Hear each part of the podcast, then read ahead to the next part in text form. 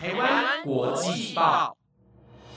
，The Taiwan Times 制作播出，值得您关注的国际新闻节目。欢迎收听台湾国际报，我是杰安，马上带您关心今天四月十二日的国际新闻重点。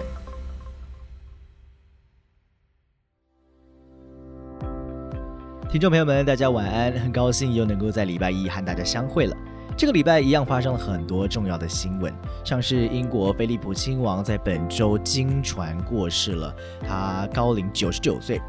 还有新加坡李显龙原本预定的接班人竟然辞职了，到底是什么原因呢？还有你知道美国最近爆发了番茄酱之乱？更多丰富的内容都会在今天接下来的节目当中为大家整理哦。那么在节目正式开始之前，想要邀请您追踪台湾国际报 IG 粉丝专业，里面的内容包含了当周的新闻重点回顾、国际名人介绍等等，在台湾国际报 IG 粉丝专业都有为您预备精彩的整理等你来追踪哦。欢迎直接点选资讯栏当中的连结，一起来支持我们吧。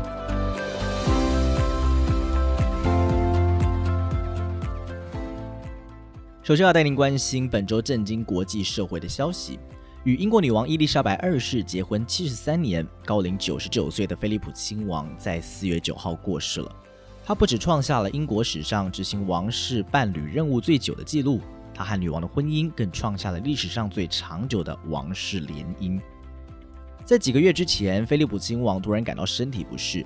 他在医生的建议之下，二月十六号晚间入住了伦敦的爱德华七世医院。又在三月一号转院到圣巴多罗买医院接受心脏治疗，之后又转回了爱德华七世医院，在住院二十八天之后出院。很遗憾的，却在这个月九号经传过世。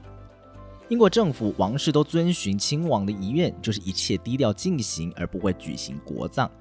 预计他只会在礼拜堂举行私人军事葬礼。而英国的军队则是在昨天释放了四十一响用来纪念国家重要人物过世的神炮，来表达哀悼。亲王与女王结婚的西敏寺也敲钟九十九响，来悼念这位对英国来说非常重要的王室成员。英国女王曾说：“菲利普亲王是她的力量和支柱。”当年菲利普亲王要求女王的父亲乔治六世要把女儿嫁给他的时候，据说当时的国王啊曾经对朋友说。我很怀疑菲利普知不知道他要面对的是什么，因为伊丽莎白迟早会成为女王，而他会是女王的配偶，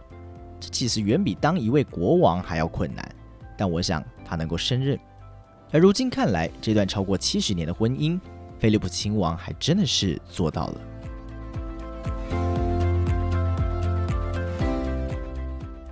接着带您关心新加坡原本内定的下一任总理，也就是现任的副总理王瑞杰。竟然在八号以年龄与健康因素为由，宣布辞去新加坡政府下一代领导团队的领军人物。同时，他也宣布将会在两周之后卸下财政部长一职。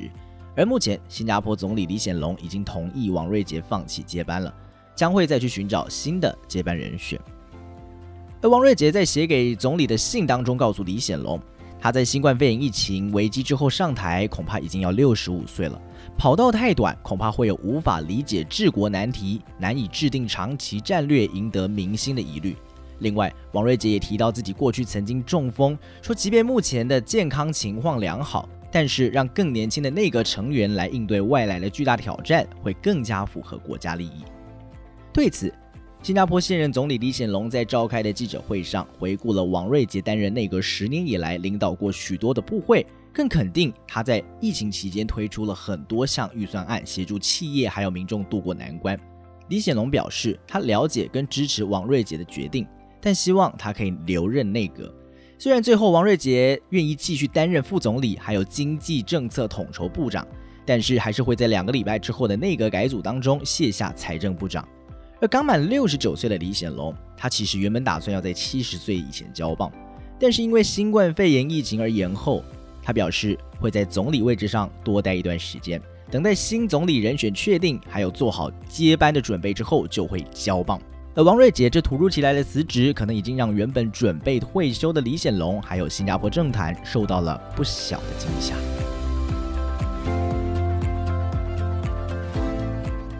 全球知名电商公司亚马逊在美国南方阿拉巴马州贝森摩仓储中心的员工九号举行了投票，是否组建工会。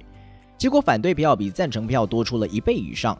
亚马逊资方打赢了这场胜仗，这让工会团体想要在全美国的民营企业扩张势力的努力遭遇极大的挫败。美国全国劳动关系局说，在所有投票的贝森摩员工当中，有百分之七十一反对成立工会。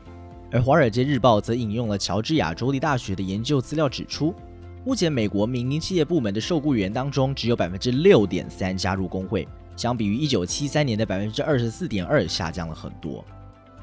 在去年新冠疫情爆发的时候，有很多大量劳工失业，亚马逊和其他电商仓储部门却都增设员工，产生了超过三十万个工作机会。这让工会认为是介入组织工会的大好机会，因为仓储工厂是非常符合传统工会运作的环境。但这一次的员工投票让工会的希望落空了。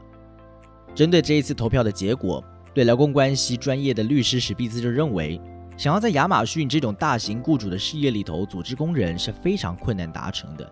因为大企业如果愿意的话，他们所拥有的权利跟资本可以给员工很有竞争力的薪资，调查他们的工作经验，在不满情绪扩大之前，其实他们就有能力先回应员工的诉求。就像亚马逊的管理阶层先前就强调，员工的起薪每小时十五美元，是阿拉巴马州和联邦规定基本工资的两倍之多。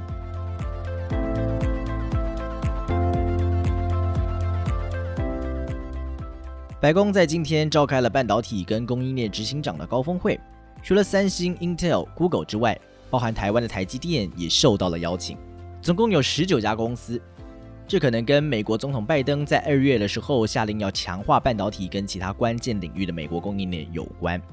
最近中国正急着培育国产半导体，美国则是希望能够加强自己国内的半导体生产来跟中国抗衡，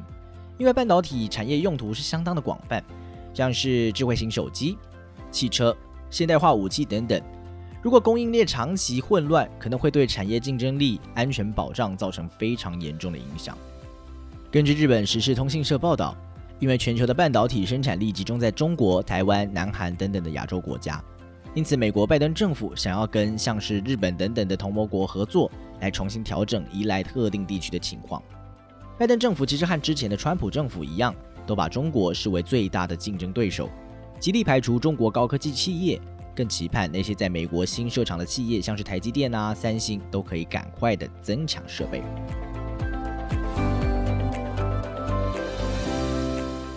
接下来要带您关心，疫情生活之下，除了晶片、卫生纸的供应都越来越困难之外，美国最近竟然连小包装的番茄酱都开始缺货了。在疫情的限制之下，餐厅从内用改成外带。这时候，小包装的番茄酱就成了美国连锁餐厅还有那些小型餐饮店的必需品。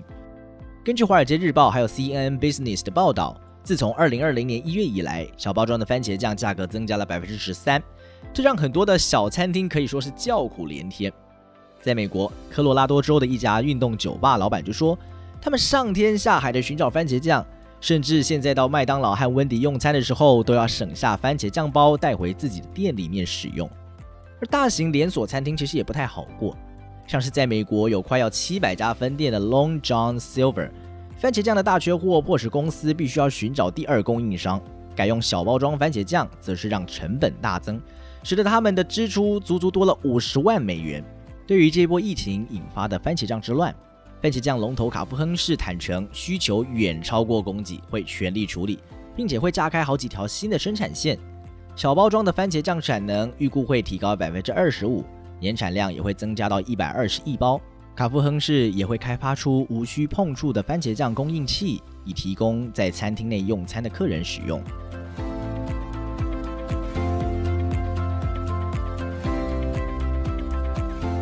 新闻最后要带您关心全球暖化所带来的严重威胁。科学家最近警告。各国需要大幅改善二零一五年巴黎气候协定所做出的减少碳排放的承诺，不然很快的，地球上将会有将近三百个生物多样性热点，因为全球暖化遭受不可逆的破坏。法新社报道，地球表面温度目前已经升高摄氏一度了。巴黎气候协定要求各国把暖化程度控制在远低于摄氏两度以下，而且如果可能的话，应该要控制在摄氏一点五度以下。